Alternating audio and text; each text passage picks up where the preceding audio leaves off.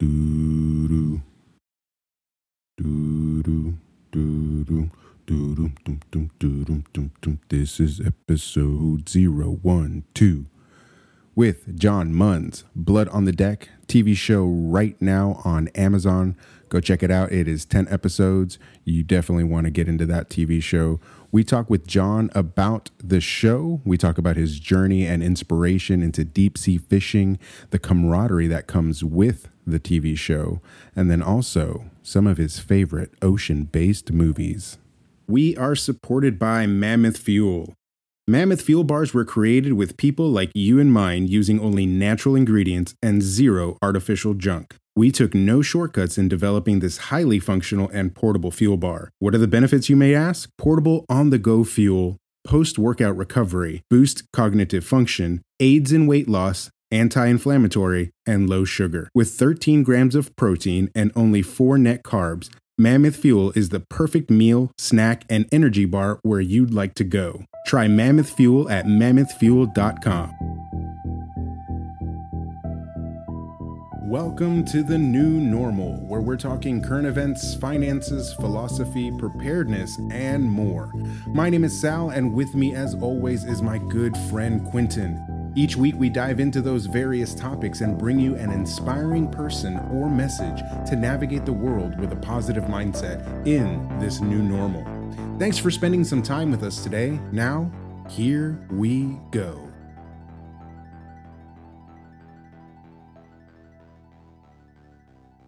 It happens. Shit'll buff, buff out. By the way, I'm, I'm edit all of this assuming. I was about to say, I'm. Oh, are you guys recording right now? Yeah. I always pick up a, a little a little bit of conversation before the show and kind of lead it in. We'll, we'll edit all of your tooth problems out if you want to. I don't care. I don't care. um, anyway, we're here tonight with John Muns, a friend of mine, and he has a program called Blood on the Deck. Now, y'all are on Amazon Prime. Where else can uh, guests find you? So currently, we're exclusively on Amazon Prime, um, but we are uh, working with our aggregator to actually expand out to some of the other streaming services. We're in talks with uh, Netflix as well as Hulu right now. Hopefully, within the next few months, uh, we'll be able to pick up a couple more platforms um, and then really kind of start expanding out from there. What's all So involved in describe- that? Involved in as far as going to ag- the uh, the actual streaming networks.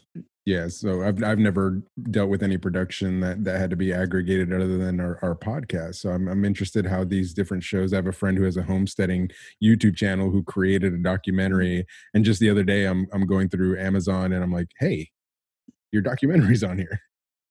Well, the nice thing about Amazon is you can actually go direct distribution by yourself. You don't have to utilize an aggregator to go to Amazon. Um, the the process is fairly simple. Um, basically, you go into a licensing agreement with your product with Amazon, and uh, they have a certain percentage that they take from uh, direct sales, uh, rentals, as well as a percentage based on viewership um, but you can actually go to Amazon by yourself. The reason why we picked up an aggregator is because of the uh, traction that we had behind Blood on the Deck when we were first looking at going into post production and release. Um, we were in negotiations with a few different uh, media outlets, um, Outdoor Channel, Discovery Channel, um, and we were really just trying to find the best path forward. And so when you're actually navigating those different uh, networks, it really helps to get an aggregator who this is their entire specialty. This is what they focus on is production, uh, distribution, and uh, advertisement. Um, so we went on with a, uh, a smaller aggregator um, that I met through a good friend of mine. I, ironically, he actually predominantly does faith-based uh, material, and we're one of his outside the boxes. But uh, he's a good guy, and uh, he's he's actually the one that does the direct negotiations through his network that he's built up over the years with these different procurement entities from these streaming services. So, if you wouldn't mind, we kind of jumped into the technical aspect before we really talked a whole lot about what the show was. Uh, if you wouldn't mind uh, telling the audience what your show is, what you do, and uh, what was your inspiration behind this? Yeah, absolutely. So, Blood on the Deck is a uh, sports fishing competition TV show. What we do is we take a team of firefighters, a team of police officers, and a team of veterans out for a three day, three night uh, traditional uh, international billfish tournament style competition. Um, each team is led by a social media or personality from uh, somewhere in the veteran first responder uh, community. Uh, the first season, we had Medal of Honor recipient Dakota Meyer.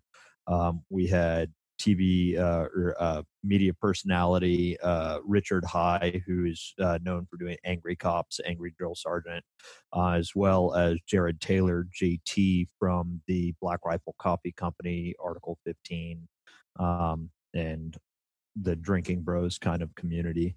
Um, and they go out and most of these guys have never been deep sea fishing before in their life and i know a lot of people that think of fishing think of it as pretty much you know you go out you throw a bobber out there you wait around until a fish hits it um, i think that's how a lot of these guys came into it uh, with their expectations and uh, they learned pretty quickly that uh, it can be a little bit more difficult than you would expect and it can definitely wear you out um, the inspiration that that brought me into developing the idea for this TV show was uh, I've been a big uh, international sports fisher for a long time. I've been fortunate enough to get to fish uh, all over the world for some of the best you know sports fish that you can go and chase down.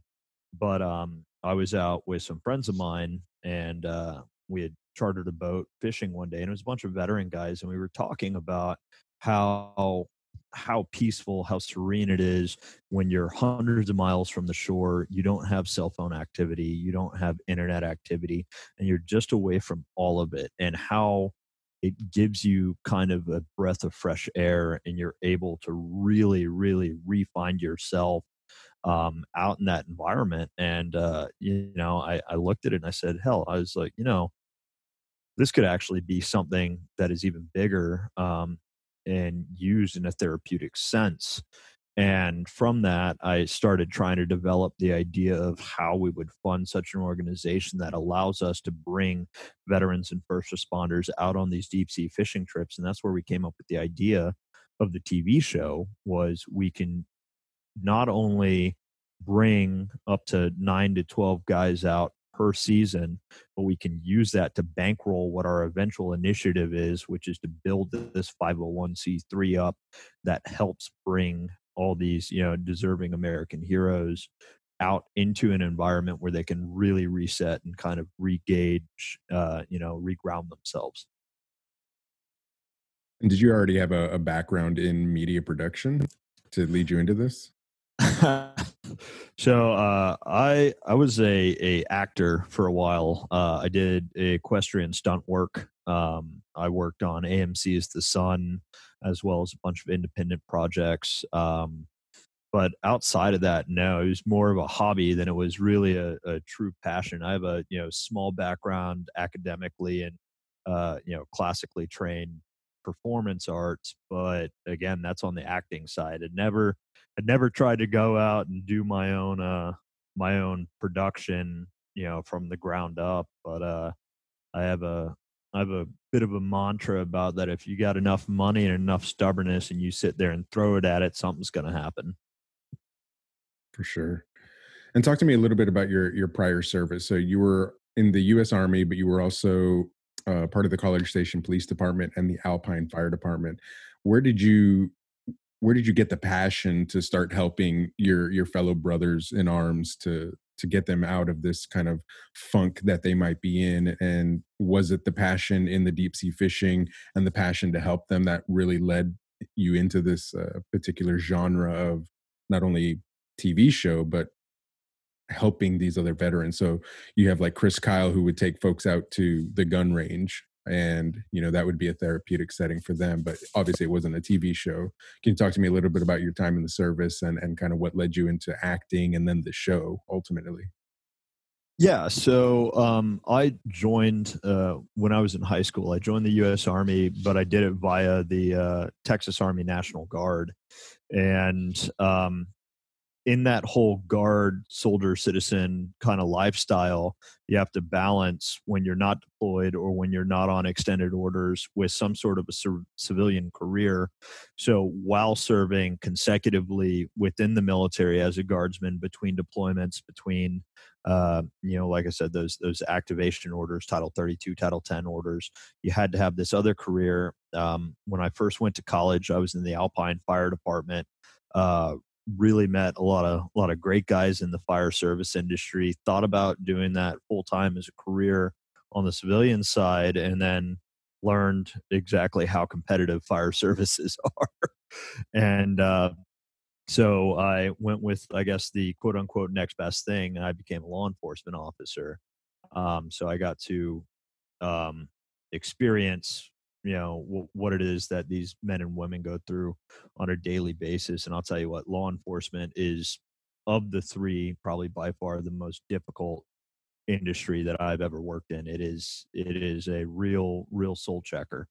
Um, and then from that you just develop these networks and these these friendships that you know will last through through the rest of your life.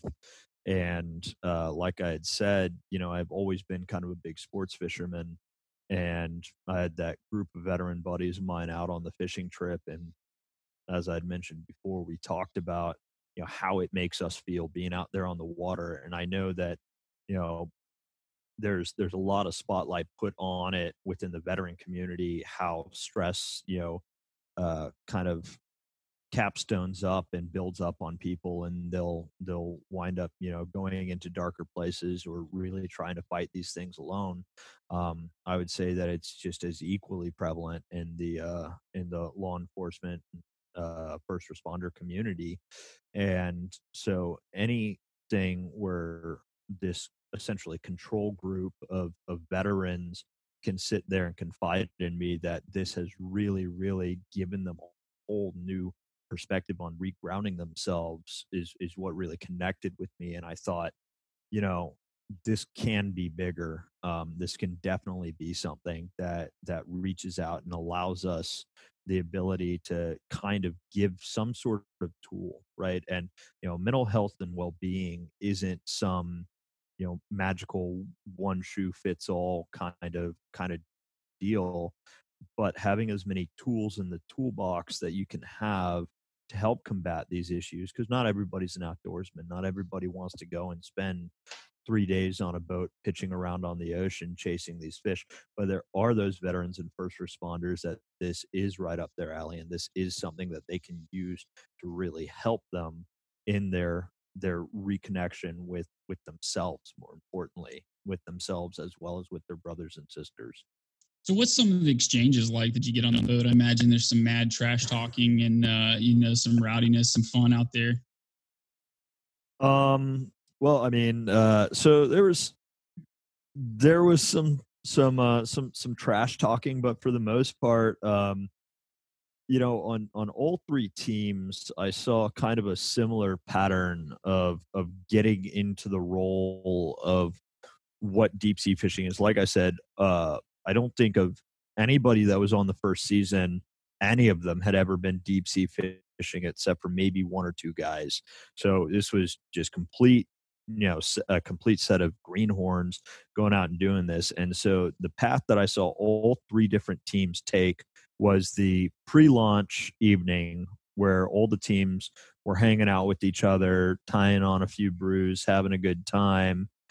And then there was the run out to the fishing grounds and that run out was to me one of the most entertaining parts because uh, i had advised these guys about dramamine and dramamine doses and how you need to really start about three days before we went out there and sure enough as soon as we go to run out we're in the middle of a pretty decent storm.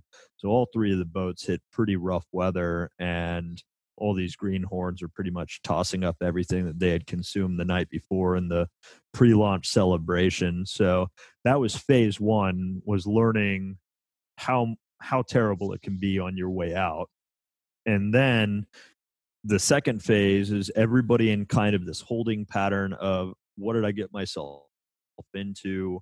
I can't believe that i'm out here on this boat. You know this isn't nearly as fun as I thought it was going to be until that first line pops off. and When that first line pops off, you see the third phase, which is that whole new level of energy that kicks into all these guys. You know, their ears perk up, they're standing upright, they're running around, and you you see throughout the show you see a bunch of random guys trying to do what is actually a coordinated effort in team fishing pretty poorly but by the end of the season they're working like a well-oiled machine and that's one of the things that's indicative of this entire community indicative of your first responders and your military uh, personnel is the ability to actually come in adapt and overcome. And you get to actually see that grow to fruition during the full season and it's a it's a fascinating thing and i absolutely loved it. I mean that's probably my favorite takeaway of the show is watching these guys grow together and work with their teams that's awesome. I had to ask about the trash talking, you know, because coming from the LE community, you know, we like to talk trash on our on our fire brothers, but you know, we have a lot in common. You know, we both wanted to be cops when we grew up. You know, so yeah, yeah. I uh, I actually I received a, I received that was a, a shameless joke.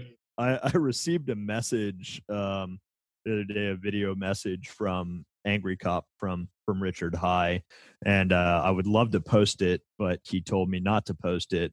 And essentially, he was chewing me out because it was the first time he had watched the show, and he didn't realize that his boat was almost half the size of Dakota Meyer's boat. And so I got a profanity riddled video message saying, "Oh, I thought we were friends. You, you, what the hell? You got me on this dinky little thing, and Dakota Meyer's on this giant battleship." so no, there there was there was some smack talk. As a matter of fact, I think that Richard sent the firefighter team in Dakota a uh, firefighter calendar as well as some baby oil to rub all over themselves um, so yeah, mm. there there was a little bit there was a little bit of a little bit of smack talking, a little bit of a uh, little bit of light-hearted jostling. Some extra pillows. yeah, for for the most part, you know, the guys uh, the guys just really were were were top of line. They were they're great, awesome. So naturally, when you get a bunch of alpha men like that on on one little confined area, the the truest of the alphas then tends to come out. Were were there any conflicts in that respect you know where where they were kind of competing for i guess how the how do these teams work out? Is there some sort of hierarchy for for the ship? And then were there any issues when it came to following orders or who was in charge? Who was going to be reeling it in? Who was going to be doing this and that? So the the way that these boats work is so you have who is our our quote unquote team captain is the media personality or the you know the actual quote unquote like for for using a term in the media industry the talent uh, um you know dakota meyer jt and uh and dick um those guys are the team captains but the reality is is these sports fishing teams that that run these boats are really serious players right? They they take this this sport this is their livelihood they take it very seriously and so i would say the person who runs the show is the actual boat captain and then under him are his deck hands and those three are really the ones that dominate how things play out who's on the reel, who's doing what, how you do things, how you work around things. Um, you know, we were fortunate enough to have a pretty diverse uh, group of uh, of actual boat captains for this first season. Uh, we had a very good friend of mine, uh, Max Harden, who unfortunately uh, passed away, lost his battle with cancer last year um, after we finished filming the show um, who had been a competitive sports fisherman for you know the last 30 years and then we had captain ann johnson who is one of the longest running competition sports fishing female captains in the united states and she's been fishing for 40 some odd plus years. Um, and then we had uh, a third captain who is more of the uh, more of the personal private style sort of sports fishing captain. So you got a very big range of of personalities of the people that were in charge during the filming of the show but as far as you know that that alpha attitude personality come out um we didn't see any and this is something that we're we actually kind of we're, we're trying to make sure that we maintained in the show. We didn't want to see drama. This isn't the jersey shore if you want to watch trash tv go tune into whatever channel that stuff's on this is more about showcasing the positive attributes showcasing that brotherhood that camaraderie that friendliness um, and i'm i'm happy to say that i didn't see any any of the claws come out at all, even though so these guys are in closed confines for you know three days, three nights. Right. So there wasn't any producer on the sideline saying, "Wouldn't it be good if you created a little bit more drama here?" Hey, what did you think about what he said here?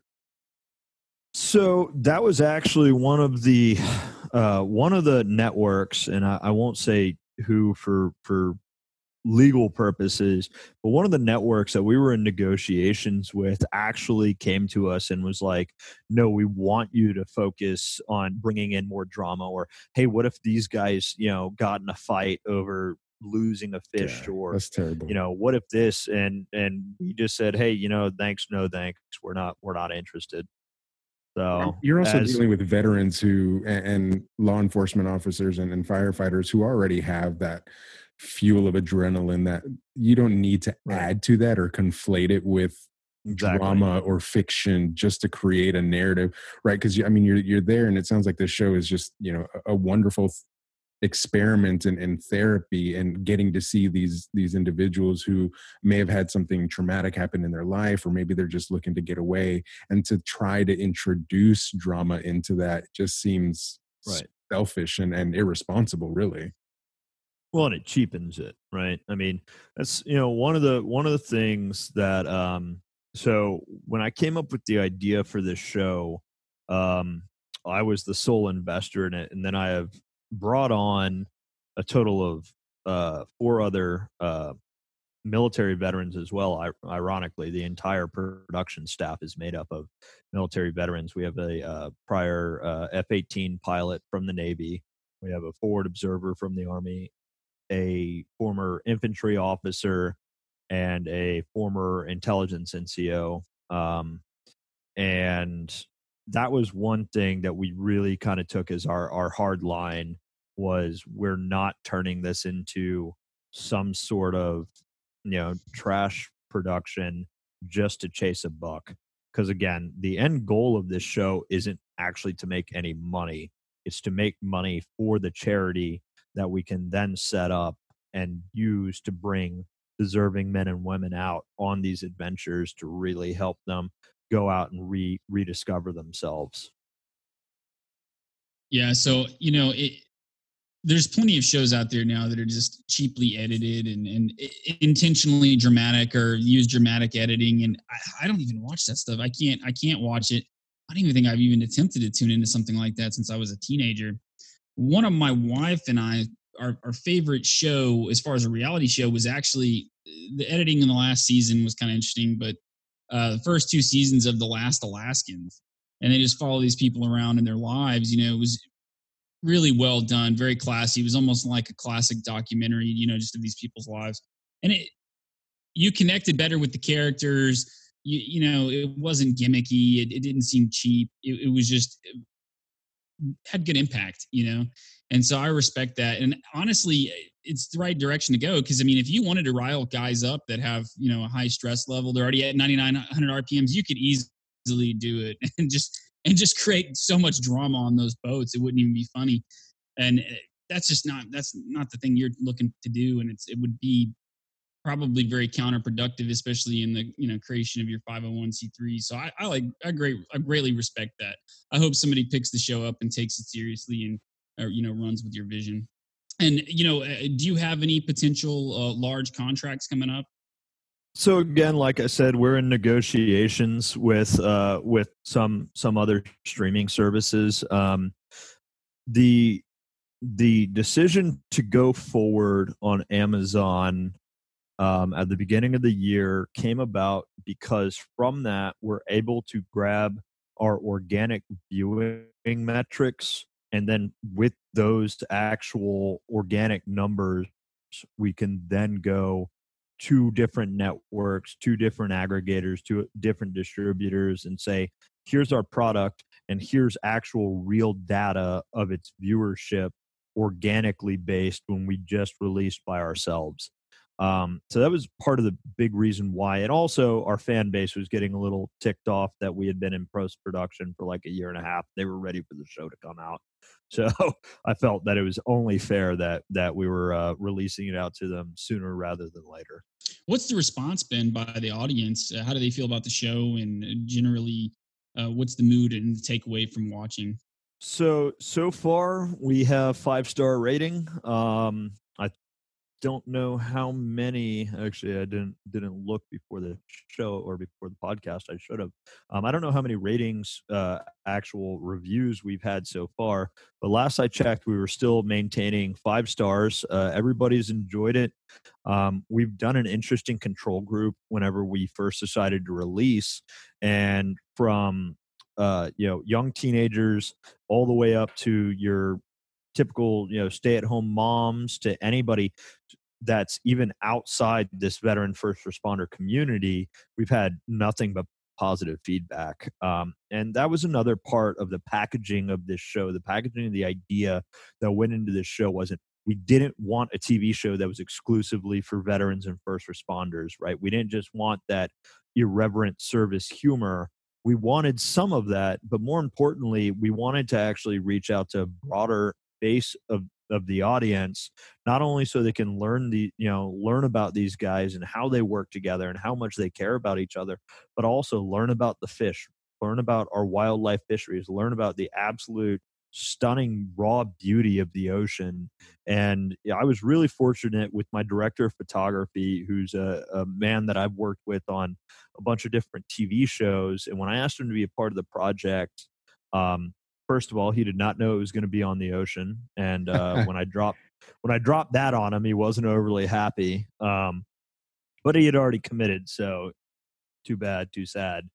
But uh, he he has probably one of the most artistic eyes of any filmographer that I have I've ever ever worked with and it shows in the product. I mean, just stunning mm. panoramics. I mean, just amazing footage and he is such an artist when it comes to making sure that the editing, that the placement, that the shots, that the transitions, everything went so fluidly together.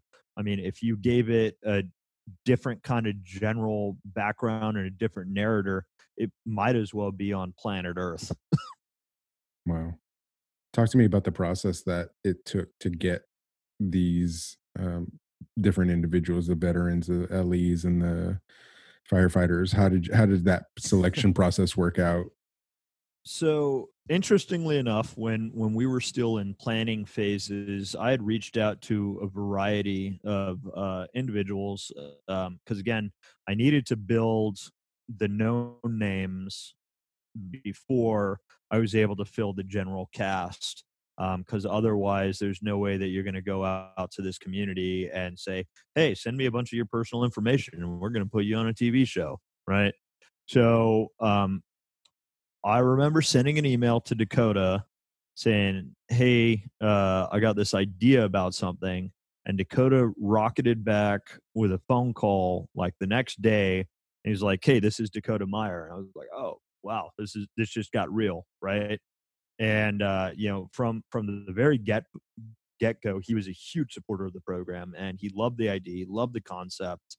Um, and so he allowed us to really tie his name to it and from that i was able to get jt on board with black rifle coffee company and then jt actually was one that referred dick uh, over uh, angry cop richard high um, and then once we had those three guys in place i was able to go out to the veteran and law enforcement community and really push it saying hey send in your submission to be on either the firefighter team the police team or the veteran team i need a short bio and I need you know uh, your your personal information. And what we did from that is we did a 100% random draw. If you submitted for the police team, we took every name from the police team, put it in a hat, shuffled it around, drew out three names, and that's who you were. And that's how we did the selection on that. As far as selecting the boats, I leaned heavily on my my sports fishing experience for this, going out reaching these different boat captains. And interestingly enough, for the potential second season, we've got a way broader list of people that are wanting to be one participants and two boat captains that are wanting to sacrifice their time and, and vessels to actually come out and be on the show as well. So it's it's a, it's an amazing process as you see it actually start to build up momentum and roll into its own. And I think that we're set up uh, you know, God grant us the the success in the first season to be able to do our second season, uh, to really, really, really have an outstanding second season. Awesome. What what is the criteria for for any of these individuals who were um, trying to apply? Was there a threshold? Were you specifically looking for a specific type of veteran, someone who's gone through PTSD, or was it just open to veterans, law enforcement, firefighters? our our restrictions were you had to have served you had to been discharged honorably if you've been discharged and then other than that it was fair game um, we in the fire service and this is another thing that we were able to kind of showcase on the tv show and talk about a little bit um, and we'll probably talk about it more in the second season is one of the interesting things about the fire department is most people don't know that over 80% of your firefighters in the united states of america are actually volunteer firefighters.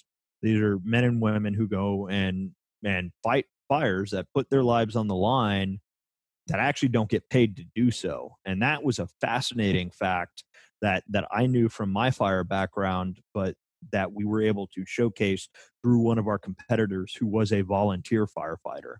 And um, but but as far as trying to tailor a specific veteran group um, we had discussed you know what we really wanted and what we wanted was a a good snapshot of the entire community so we didn't want to pigeonhole it into one specific type of person so if you're trying to gear the show or the genre of the show eh, or, or even just the therapeutic nature of sports fishermen is there an opportunity there where you are leaning heavily or leaning more towards veterans and law enforcement firefighters who have gone through PTSD or some sort of traumatic experience? So I have I have a very unorthodox opinion uh, about about what it is that we kind of use as the as the tagline for veterans and first responders who have gone through traumatic experiences, I first and foremost believe that the term PTSD is more exclusionary than it is inclusive. I, I feel like there's a lot of veterans and first responders that go through traumatic experiences that get left out of the mix and this is one of the big things that i, I want to focus on is the fact that no matter what your experience is in any walk of life and it doesn't have to be being a civil servant it can also be from anything that you do in your life any career field people deal with stress and stressors of their jobs differently. So what one soldier may experience that doesn't affect them can definitely affect another extremely adversely and to to me trying to target down a specific demographic of veteran first responder to put on the show would do two different things. One, it would exclude those individuals that also have this need for going out and recentering themselves but aren't within that you know tagged community of of having PTSD and two it puts a definition on someone that has gone through these these more traumatic experiences that I feel is more of a, detract, a detractor than it is a benefit. Mm. No, that's that's good. Talk to me a little bit about current events and how you've seen the impact of some of this isolation and the just overall narratives that have been playing out over the last 60 to 90 days. How have you seen that impacting those in that community, whether it be law enforcement, firefighters, or or veterans, and and those who have previously been on the show, have you talked to them about current events and how they're handling it? So I do I do stay in touch with a with a good number of the the individuals that were on the show. Um, ironically, I think uh, of people that have been affected negatively by the current situation, veterans and first responders are probably some of the least affected because they're kind of used to the isolation, used to the the stress, the hazard, etc., on a daily basis. Um, from all the individuals that I've talked to within this community uh, that were part of the show, uh, everybody's doing great, which is you know a blessing. Um, outside of that, you know, everybody is just kind of kind of over it. I think that they're uh, they're all you know ready ready for things to get back to business as normal. Um, but uh, more more importantly, what I I've seen affecting uh, the the community as a whole isn't how we're dealing with ourselves. It's it's how we are now viewing your regular civilian population in their response to this. And i have seen a lot of frustration rise from the first responder veteran community towards people that are taking this too seriously or taking this less seriously you know depending on whatever side of the spectrum you fall on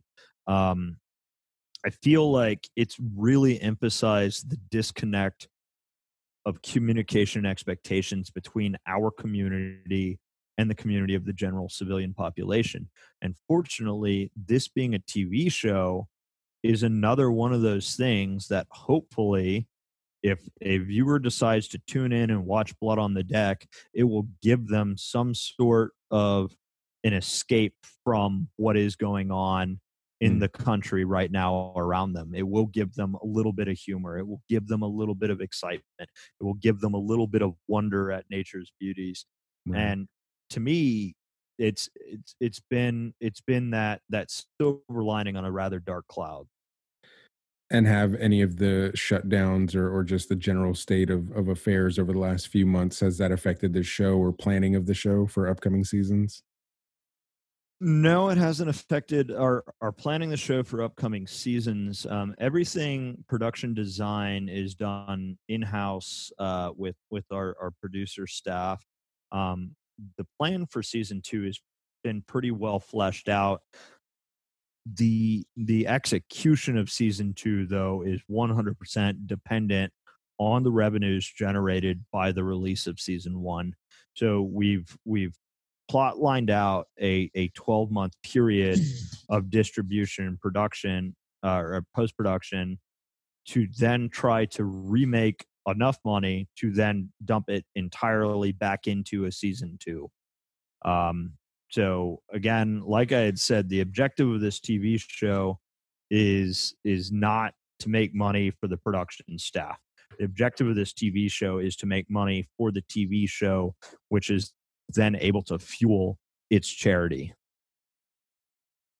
So, what's your role when y'all are on the water and when y'all are prepping for the show in the evenings? It's like, what, what, what, are you doing? And, you know, are, are, you running around? Is it super stressful? Are you trying to coordinate everybody? Yelling at people, uh, yelling at people, yelling at cameramen, um, threatening to throw people overboard. Just, uh, no, no, in general, my, my, my personal role, uh, I did take on the role of director. Um, and I think that that's a little too overly gracious for myself because again, my director of photography is is such a boss that he pretty much ran everything fluidly once I got him used to the fact that he was out on the ocean. Um, and it's it's a working progress because again, you know, that's the other thing a lot of people don't see about television production is you see the talent, right? So you'll see the boat captains, you'll see the deckhands, you'll see the anglers, you know, actually doing what it is that they do what you don't see is the audio guys what you don't see is the camera guys um, that also have never been in this kind of situation before and it was it was somewhat entertaining just watching the learning curve you know be broke as they as they got into the swing of things um and uh i personally tried to stay off camera 100% um i wasn't successful in doing that we did have a medical emergency on one of the boats where you will see me back when I had my ponytail come running out there to render render uh, some medical aid. But outside of that, I I tried very hard to stay off camera and just kind of pushed and prodded people into doing what it was that they needed to do. So, how big are these boats, and what type of challenges y'all face in actually filming and you know controlling audio? Audio is a nightmare. Uh, that added an additional quarter onto our budget in post production because we had to bring in a third party audio engineering firm to really, really freshen up uh, our our audio tracks. Um, again, what's the biggest audio challenge? Engines, engine noise. I mean, all of these boats are running on big twin engine diesels, and it's it is a loud environment. It is a very loud environment. Um, and you know, your little your little pop filter muffler isn't gonna isn't gonna cut out the sound of you know a couple of 650 diesel cats running. Um, secondary to that, the the actual physical space limitations are very difficult to work around as well, especially when you're trying so hard to not get multiple cameramen in your own shot. Um, so we had to do a lot of run and gun style shooting. I mean, at one point in time, I definitely know that I had cameramen like hanging off the second level of the deck on a ladder, you know, with the camera stuck out to the side, trying not to fall in the ocean. Um, but two of the boats were 54 foot vessels um, which means that your fighting deck space was probably about 10 feet by 15 feet. Um, and that's where most of the action happens is in in the fighting deck.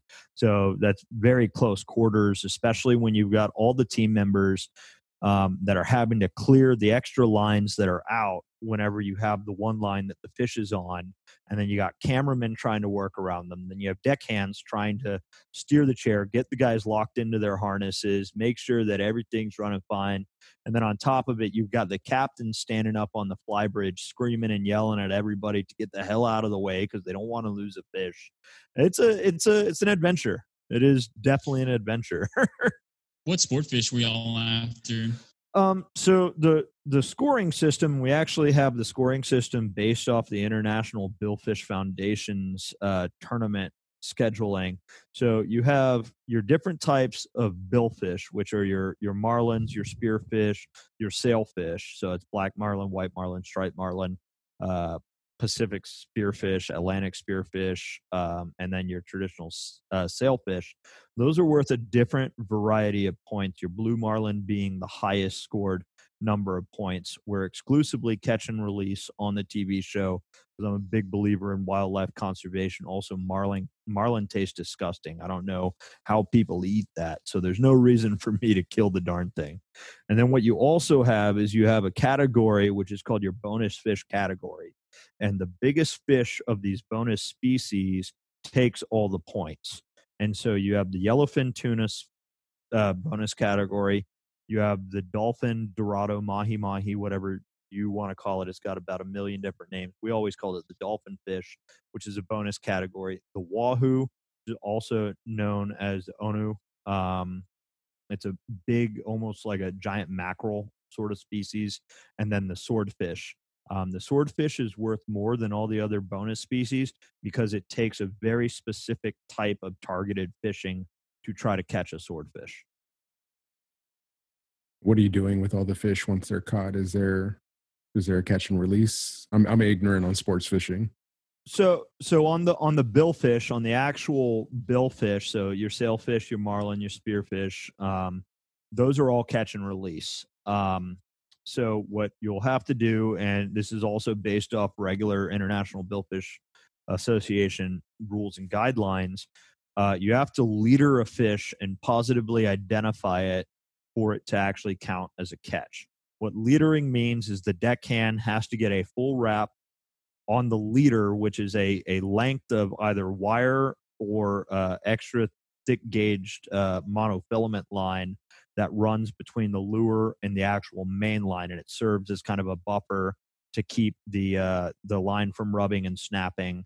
Um, so once it's successfully leadered, identified as a positive fish, Um, if it's a marlin, we'll tag it. Uh, we have certain little tagging devices that helps with uh, billfish tracking and research. Um, and then after that, all they do is they pop the line off at the hook and let it go. That hook in the salt water will usually, you know, disintegrate out after a few months, um, and it just leaves the fish, you know, un, uninjured. Hmm. As far as the bonus species go, these are all not only edible fish but extremely tasty fish. So we keep those. Um, we keep all the bonus fish. They're all brought in. All the bonus fish are weighed and the highest weighing fish out of each category then earns, earns extra points for the team Nice. that caught it. And then once we're done weighing them, we actually flay them out, harvest them. Uh, a lot of the deckhands will take a lot of the meat. Uh, boat captains will take a lot of the meat, and then any of the actual competitors that wanted the meat could also take it. Um, yeah, that's a nice thing, right? About going out on these sports fishing trips. You can also leave with, you know, 30, 40 pounds of yellowfin tuna or swordfish or mahi mahi. So Yeah, you can't go wrong with mahi mahi. I, I used to work at No, a at all. restaurant that had mahi mahi, and it was so good. What are mahi the mahi is a is a pain in the neck to flay though, ooh? because their their lateral bones run out from their uh from their vertebra all the way out to the edge of the meat. So it's a it's a it's a tricky one to flay, but once you get used to it, it's uh it's not too bad. Well, I'm thankful it was already on the plate for me.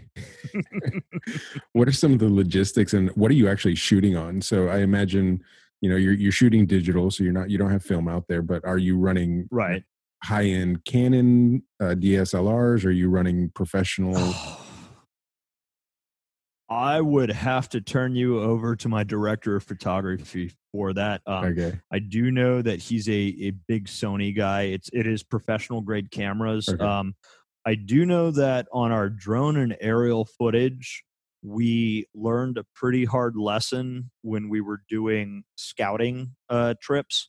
Uh, we lost about a four thousand dollar drone with about a five thousand dollar camera on it. Ooh, and we uh we then decided that a phantom with a really nice uh 4k capable gopro was the uh better alternative. Oh yeah, and we still got amazing footage out of it. So everything was shot everything was shot in 4k nice. Get a little Mavic Pro next time. Yeah. a little cheaper. yeah yeah the uh i remember when the when the the big drone launched we saw it go up we were near a, a oil rig and they've got a lot of uh signals jamming uh devices on those oil rigs to keep people from trying to film them and stuff like that Oh wow. and uh it interfered with our uh with our drone our drone said okay now i have to return to original point and original point was about 300 miles away on the mainland and so we saw it sail off for about two miles and then just drop into the ocean oh goodness. so that that drone had had enough it said deuces boys i'm out It heard the uh, Jaws theme and was just like, uh, uh I'm out. yeah What's some of the feedback that you've gotten from the cast members? The cast members every single cast member that i have talked to one had an absolute blast. Um, they they talked about exactly what it was that i i you know targeted with with this whole program. They talked about hey man you know how nice it was to be out there without a cell phone for three days not having to worry about work not having to worry about this that and the other. And um you know that was gratifying to me uh, outside of that, um, everything that we've heard back from them was it was a trip of a lifetime. It was an experience of a lifetime because, you know, particularly to the team that gets to go on to the national tournament, um, that's that's a once in a lifetime experience. I mean, boat rentals by themselves for these three day, three nights usually run anywhere from fifteen to twenty thousand dollars and then to actually go and do one of the full across the board billfish tournaments can cost you twenty to a hundred thousand dollars. That's amazing. So this isn't like a one-off competition. Like it's part of the process of competing in these in these tournaments. So the the way that we've designed the show is we run our own internal three day, three night tournament that's based on the same parameters as the actual national international tournaments. And then from the winning team, out of our three teams, we actually sponsor them to go to an official tournament. Um, during season one, it was the Texas Billfish Classic, was the uh, the tournament that the winning team got to go and compete in, and that's an actual full blown tournament with big stake cash money prizes. And the way that we've established it with the team captains is the money that the teams win from the tournament then goes to charity of the team's choosing. Nice. That's so cool. And again, some of these tournaments, uh, you had the Bisbee Black and Blue back in 2016, paid out about six million dollars to the winning team. Wow. And so, so what some, what are you doing to fund this? Are are, do you, are you taking on investors? Are you putting your own capital into this? How did how did this get off the ground? And and you were saying that the the campaign itself is paying for itself through the show and its success, but what are the next steps like where do you see this going and what are you going to need to get it to that next step if the show itself is not producing that sort of revenue so the the original financing came exclusively in house um, the the initial sizzle pilot episode that we put together was bankrolled by myself as well as one of the other producers the the f-18 pilot that i had mentioned earlier. Um, we put in the first 40 grand together to shoot the pilot episode and that was enough for us to get the traction to then come up with the interest that justified going forward um, all in all full budget for season one was about 160 150000 dollars um, i could ask my my finance guy better. He's probably he's probably sitting there rolling his eyes, saying, "Oh, it's more than that," but you're not tracking it. Yeah, but it all came from in house, and it came through our recruiting of the production team, and that's those five guys, including myself, that really got on board, believed in this project enough to put their own money on the line to bankroll the first season. As far as going forward with future seasons, it's 100% dependent on how we can make enough back from season one to then bankroll season two, and so on and so forth. And everything that we make extra after each season then gets passed back into the holdings of the actual company to start funding these secondary trips.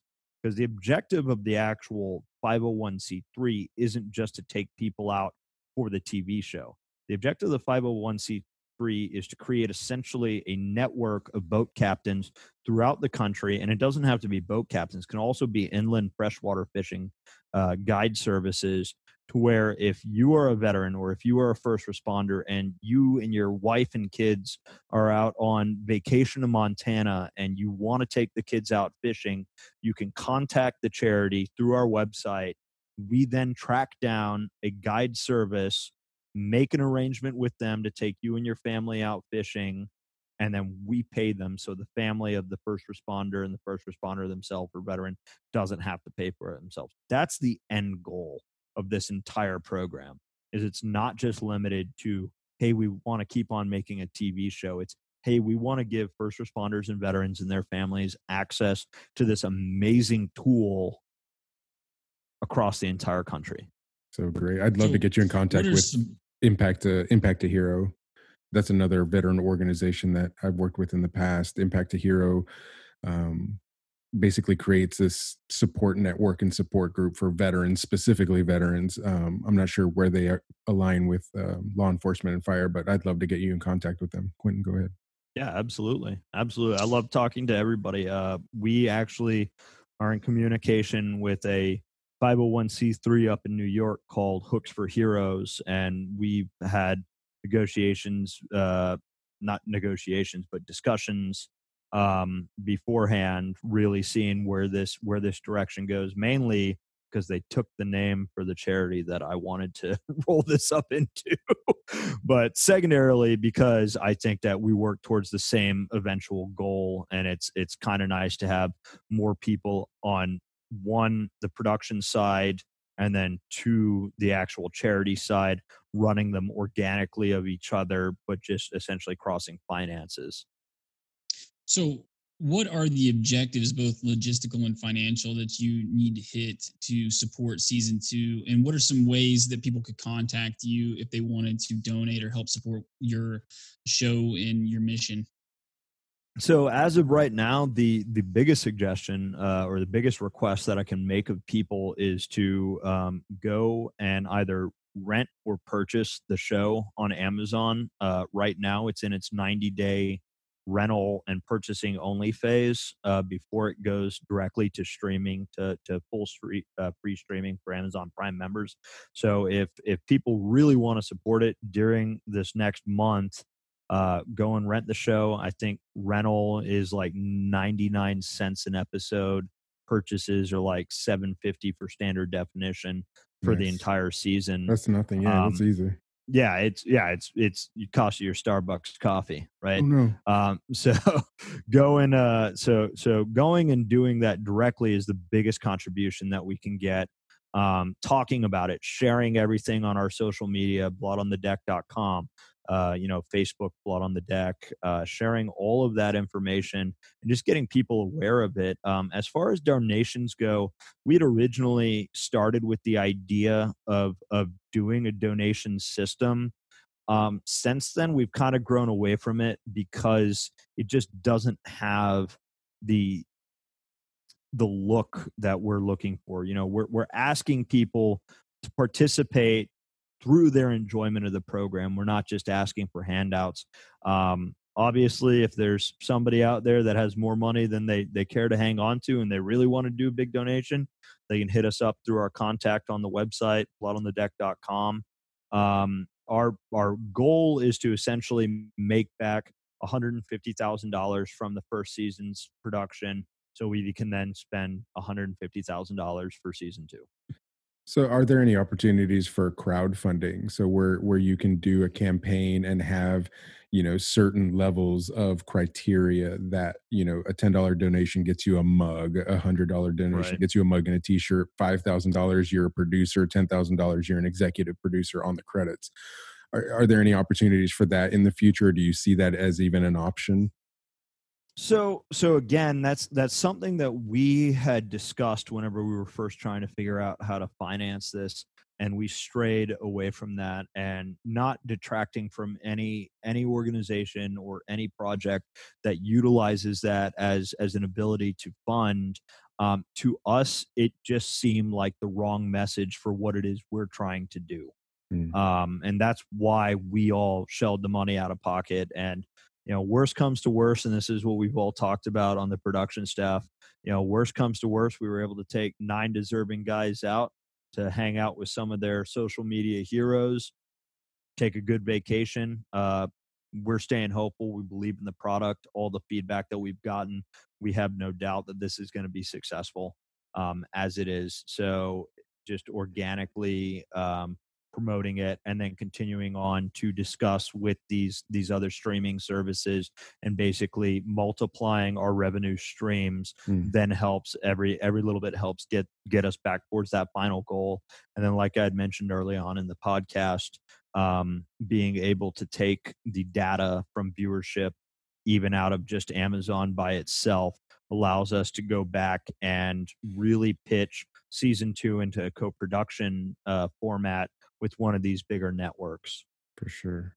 I definitely think that there would be an opportunity. I, the more I hear about it, the more I would love to just chuck in a buck, right, and and be a part of it in some little way. I think this is a, an awesome opportunity for for other veteran organizations to partner with you and and you know share resources and share that networking. So, you know, when when that opens up, I'd love to I'd love to hear more about it. Yeah, absolutely. You said bloodonthedeck.com is where folks can go to now bloodonthedeck.com is our actual website that has all the informationals as well as contact information. Uh, it also has sponsorship uh, opportunities hmm. for actual corporate sponsors. Um, again the nice thing about this being kind of a competition sports show is the fact that we are able to really look out to some of those those corporate sponsors that need that plug data. So Penn reels shimano reels you know hook fishing gear Right. um, you know all, all those guys are potential you know clients for us going forward as far as plug advertisement goes.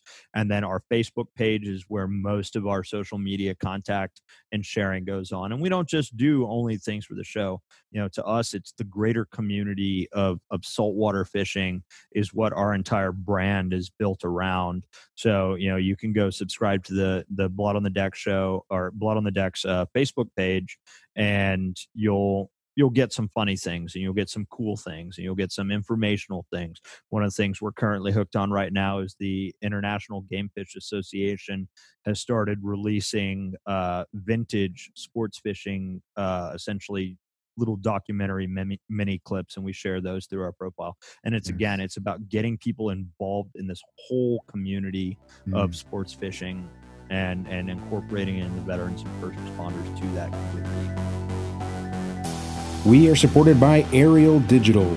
Ariel Digital is a full service digital marketing agency that specializes in custom designed websites for small to medium sized businesses. Whether you need a simple one page bootstrap website or you're ready to start selling your products online with an e commerce website, Ariel Digital is equipped to help your business. Go to arieldigitalmarketing.com slash new normal. That's A R I E L digitalmarketing.com slash new normal and save 20% on your custom website today. John, what are your top five favorite ocean based movies? ocean bait movies Base. ocean based movies okay uh all-time favorite forever and always is captain ron it's uh yeah are you you familiar with captain ron oh, God, yes. kurt russell is my spirit animal in that movie Captain Ron.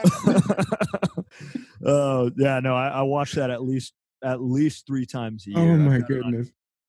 And i actually think i have it on vhs too i God, that's a throwback. So that one, that one takes takes number one easily. wow. Oh, let's see, number two. Ugh. Perfect Storm was a great film. Ooh. Was a great dang. film about a real, you know, one of the real hazards of commercial fishing, right? You know, a real story. It was a, it was a great movie. It was extremely well executed. Um, I don't think that you can count Castaway as Sure. a ocean. Can you? Can you? Because it's more of an island based, not a not an ocean base. Island is in an ocean. But he ocean. fishes literally the whole time. When he's not Um, eating, peanuts, he's eating fish. You know? We're talking to a, Yeah. a He ball. spears them nonetheless. hey, listen, there there are Yeah, many there are many many times during the filming of this Well TV show, I just wanted to go like curl up in the tuna tower with a volleyball and talk to it and try to just get my stresses and and alleviate everything that was going on.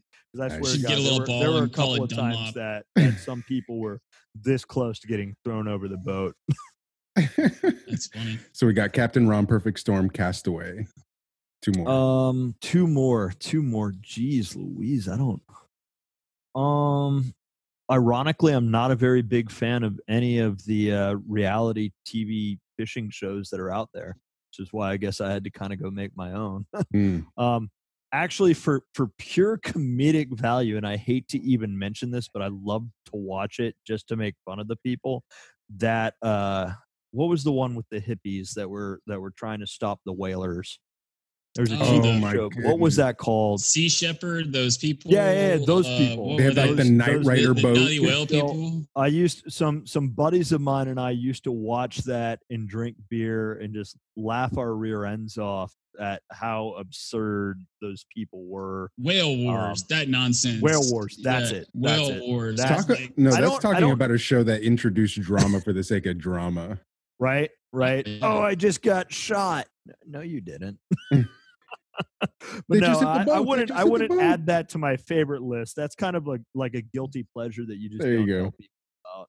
Uh, uh, so let's see, two more. So, Um, so no Deep Blue Ocean, no uh, oh, whoa, Samuel whoa, L. whoa, Jackson. I got one. Here's here's a throwback No to my love for childhood Jaws? days. Throwback to my childhood days. The Incredible Mr. Limpet. Ooh, I don't Don know that. Knotts. With Don Knotts, it was a Disney movie. Well, I, I, re- that- in it, he's a he, he like becomes a He cartoon. becomes fish. a fish. Yeah, becomes a yeah, I remember that from from Yep. when I was a kid. Yeah, Yep. Yep, yep, yep. There's a throwback. I used to love that one. And then let's say last one is probably Little Mermaid. 100%, 100% definitely not Pearl Harbor. That movie was terrible. um, actually, I'll give I'll give my last one to Hopeful, the uh, the new Tom Hanks movie that's coming out about the uh, about the submarine spotters. Oh, nice. I'll, Did you I'll like- give that I'll give that a Hopeful. Did you uh that that actually does look really good. The the guys uh that, that uh had to combat the wolf pack. Yeah. Um did you like uh, Midway? Oh, Midway is in like the old The the old- remake. No, the old one is a classic. No, Everyone I, loves it. I've, I I've didn't like never I've never seen the remake. that movie no. didn't know where it Uh, wanted to go. Like it didn't know if it wanted to be Pearl Harbor Part Two, or it, it didn't know if it wanted I- to be like Titanic. remember and- and Epic.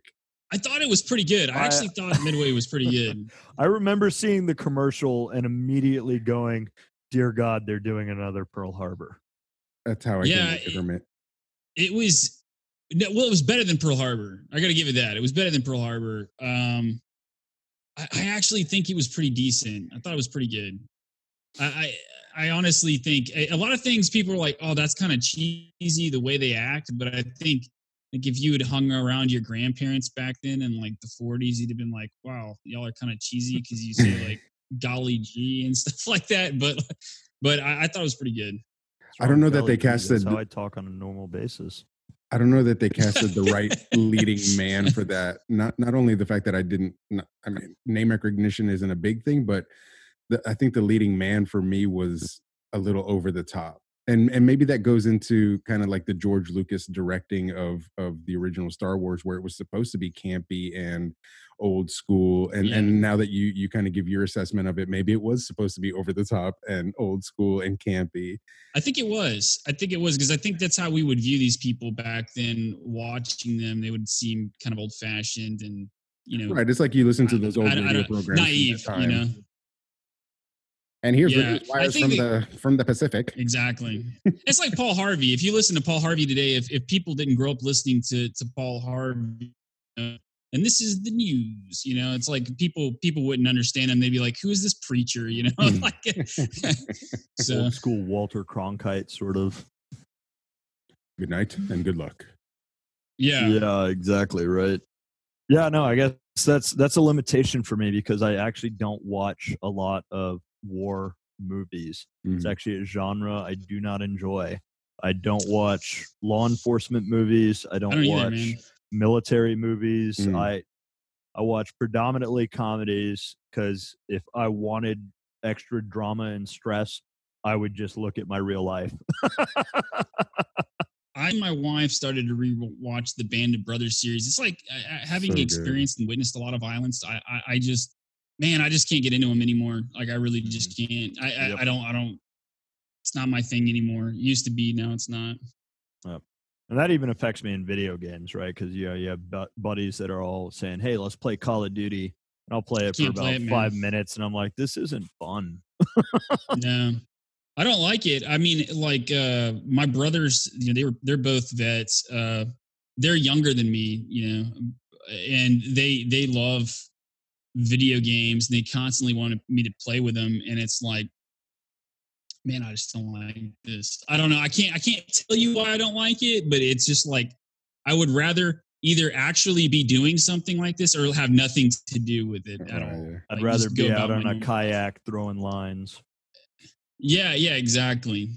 And, and that's what I tell them. I'm like, man, you know, at the end of your life, you're not going to sit back and think, man, I'm so glad I upgraded those weapons on Duty.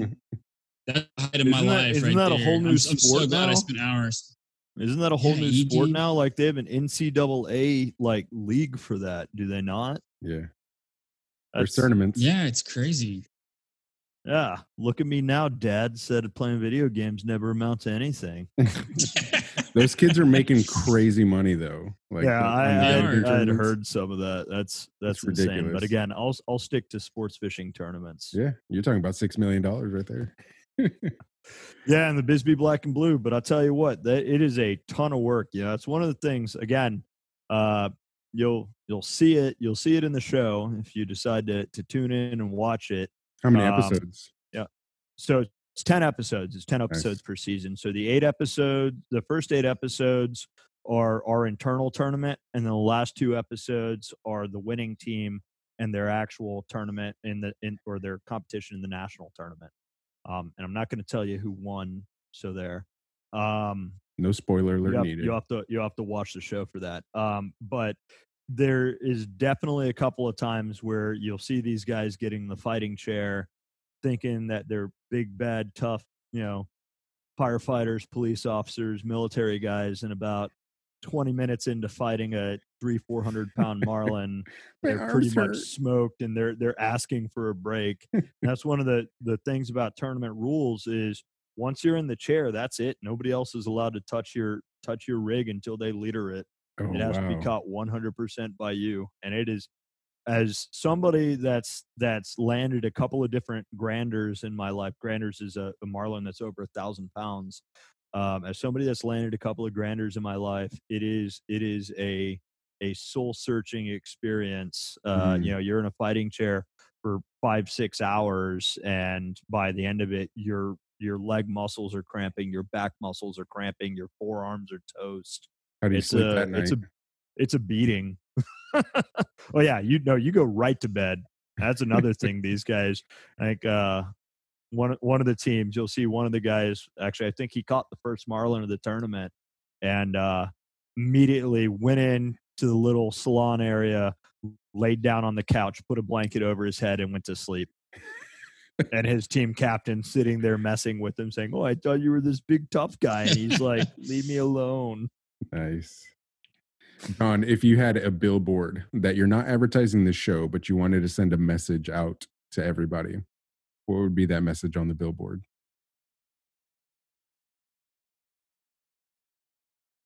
Screw everybody, live your life. I think that's six words, isn't it? and you can you could Oh, wait, did you say six words? I thought no, you said no, just the, billboard. No, we, we talked to a CEO the other day that a- answered the same question, and his uh, the marketing uh, plan behind that is generally you're supposed to keep it within six to seven words for a billboard to be effective. And I think you so screw everybody, live your own life. That's six words, right? There you go. Dot com. yeah, and you know the great the great thing about that statement is you can kind of apply it to anything, right? Yeah, doesn't have like to do yeah, it's a catch-all. Yeah, it's a catch-all. yeah, It is. we'll be uh, we'll be putting on the we'll be putting those on shirts and selling them through the website. There you go. Speaking of John, tell everybody where they can find you one more time. Okay, so you can find information about the TV show at www.bloodonthedeck.com or follow us on Facebook, which is facebook.com backslash blood on the deck. Awesome.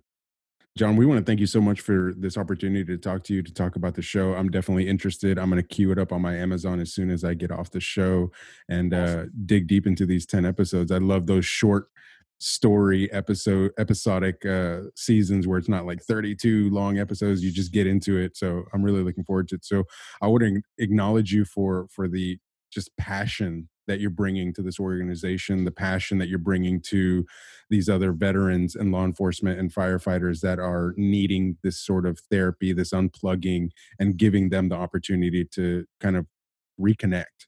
So I just I want to acknowledge you and your team and everybody that's involved and uh, i want to praise you for for the great job that you're doing and i wish you so much success and i'd love to see season two three so on and so forth.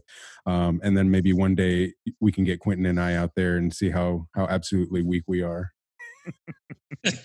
Absolutely you know that that you know all, all, everything you just said means means the absolute world to me. That's that's the reason why why we do what we do and uh you know, i really appreciate you guys having me on the program and letting me get the word out there for the tv show can't thank it's you guys enough. Absolutely, man. It's been a pleasure. All right. As always, for having me. As always, stay safe and welcome to the new normal.